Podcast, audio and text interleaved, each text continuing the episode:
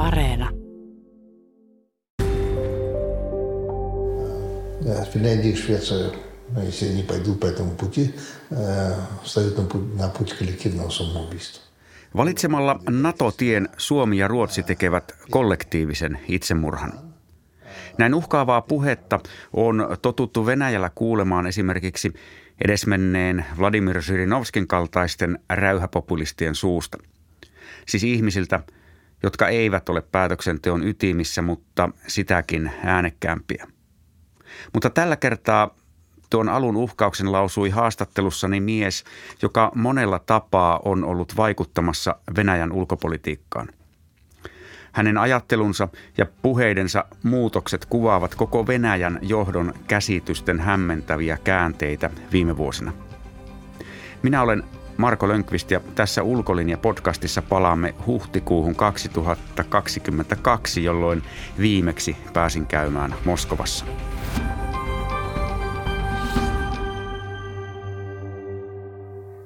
Mä oon nyt taas Moskovassa kuvaamassa. Tulin just hotellille. Olin haastattelemassa Sergei Karaganovia. Sergei Karaganov on mielenkiintoinen ihminen. Hänellä on monta virkaa. Hän on muun muassa maailmanpolitiikan tiedekunnan dekaanina Moskovan talouskorkeakoulussa, mutta merkittävämpää on se, että hän on tämmöisen vaikutusvaltaisen ulko- ja turvallisuuspoliittisen neuvoston pitkäaikainen puheenjohtaja. Mä muistan tavanneeni Sergei Karaganovin ensimmäistä kertaa jo joskus 90-luvun lopulla Helsingissä.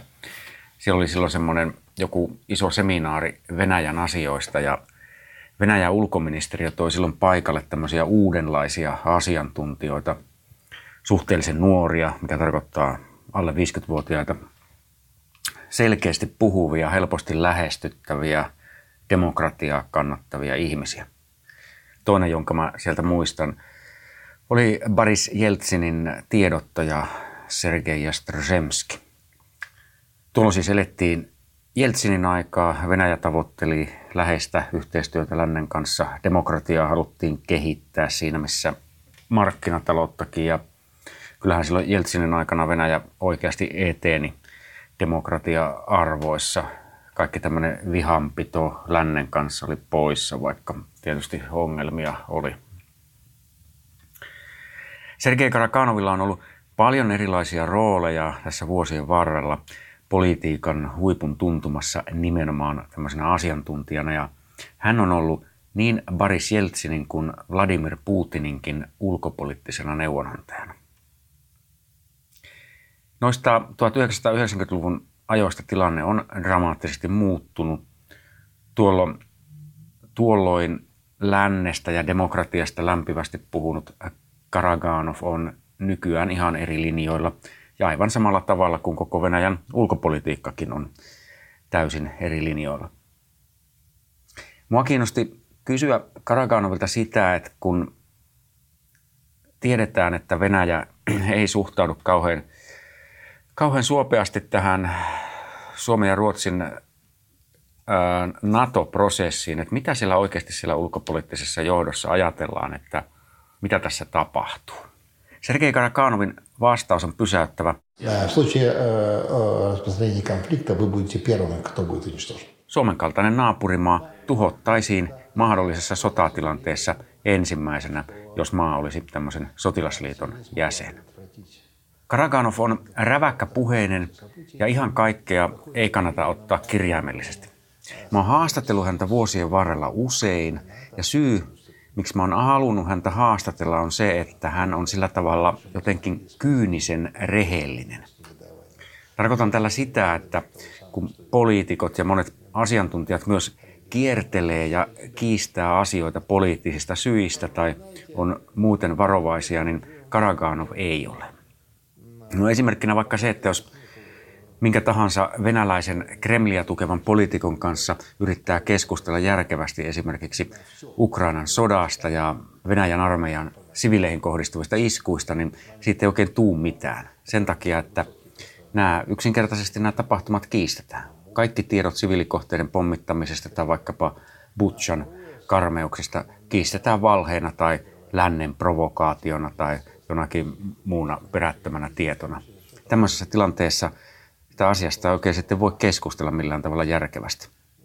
Karaganovilta puuttuu tämmöinen tarve kaunistella asioita. Я, я сожалею о том, э, что м, Россия не смогла предотвратить Nyt kun mä kysyin häneltä näistä vahvasti epäilystä Venäjän armeijan sotarikoksista, niin hän ei lainkaan ryhtynyt kiistämään tätä asiaa, toisin kuin esimerkiksi Venäjän poliittinen johto. Vaan Karakanov sanoi, että hän on surullinen siitä, että nykyoloissa Venäjä on ajautunut toimimaan samalla tavalla kuin läntiset vastustajat.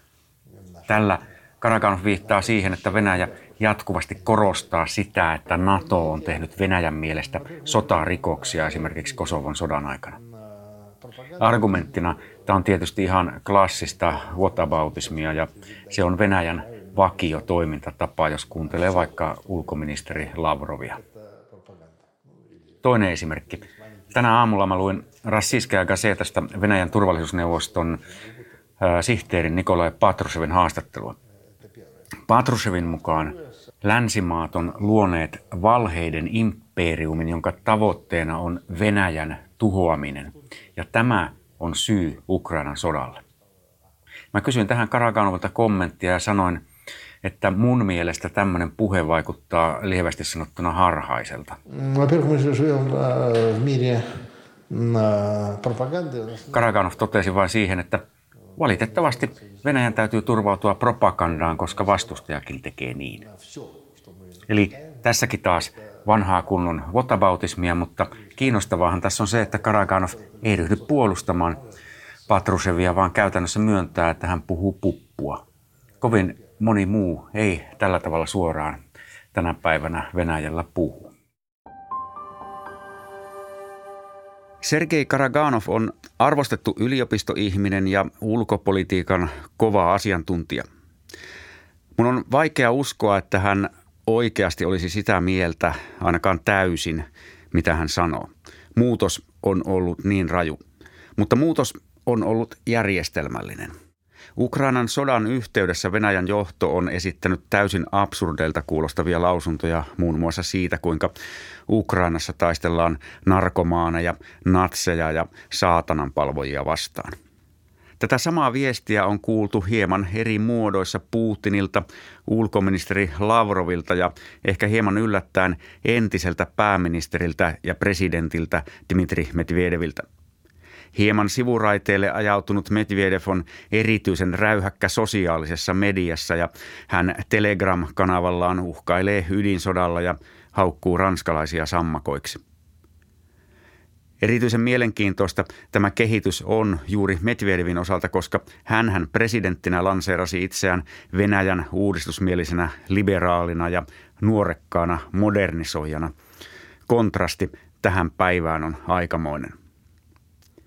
Ulkomailla näille lausunnoille voidaan hyvin naureskella, mutta tärkeintä onkin, että se uppoaa kotiyleisöön ja sinne se on paljon tarkoitettukin ja sinne se on myös hyvin uponnut hämmästyttävän iso osa venäläisistä on sitä mieltä, että Venäjä ei ole hyökkääjä, vaan torjuu länsimaiden aggressiota Ukrainassa. Tämän äh, ulkollinen kuvasmatkan aikana mä tapasin myös toisenkin Putinin entisen avustajan, nimittäin Marina Litvinovicin. Litvinovic oli kampanjatyöntekijä Vladimir Putinin ensimmäisen presidentinvaalikampanjan – aikana ja sen jälkeen sitten avustajana. Litvinovic on omien sanojensa mukaan se ihminen, joka opetti Putinia käyttämään internetiä vuonna 2000. Kuulemma jo silloin Putin suhtautui koko nettiin hyvin epäilevästi.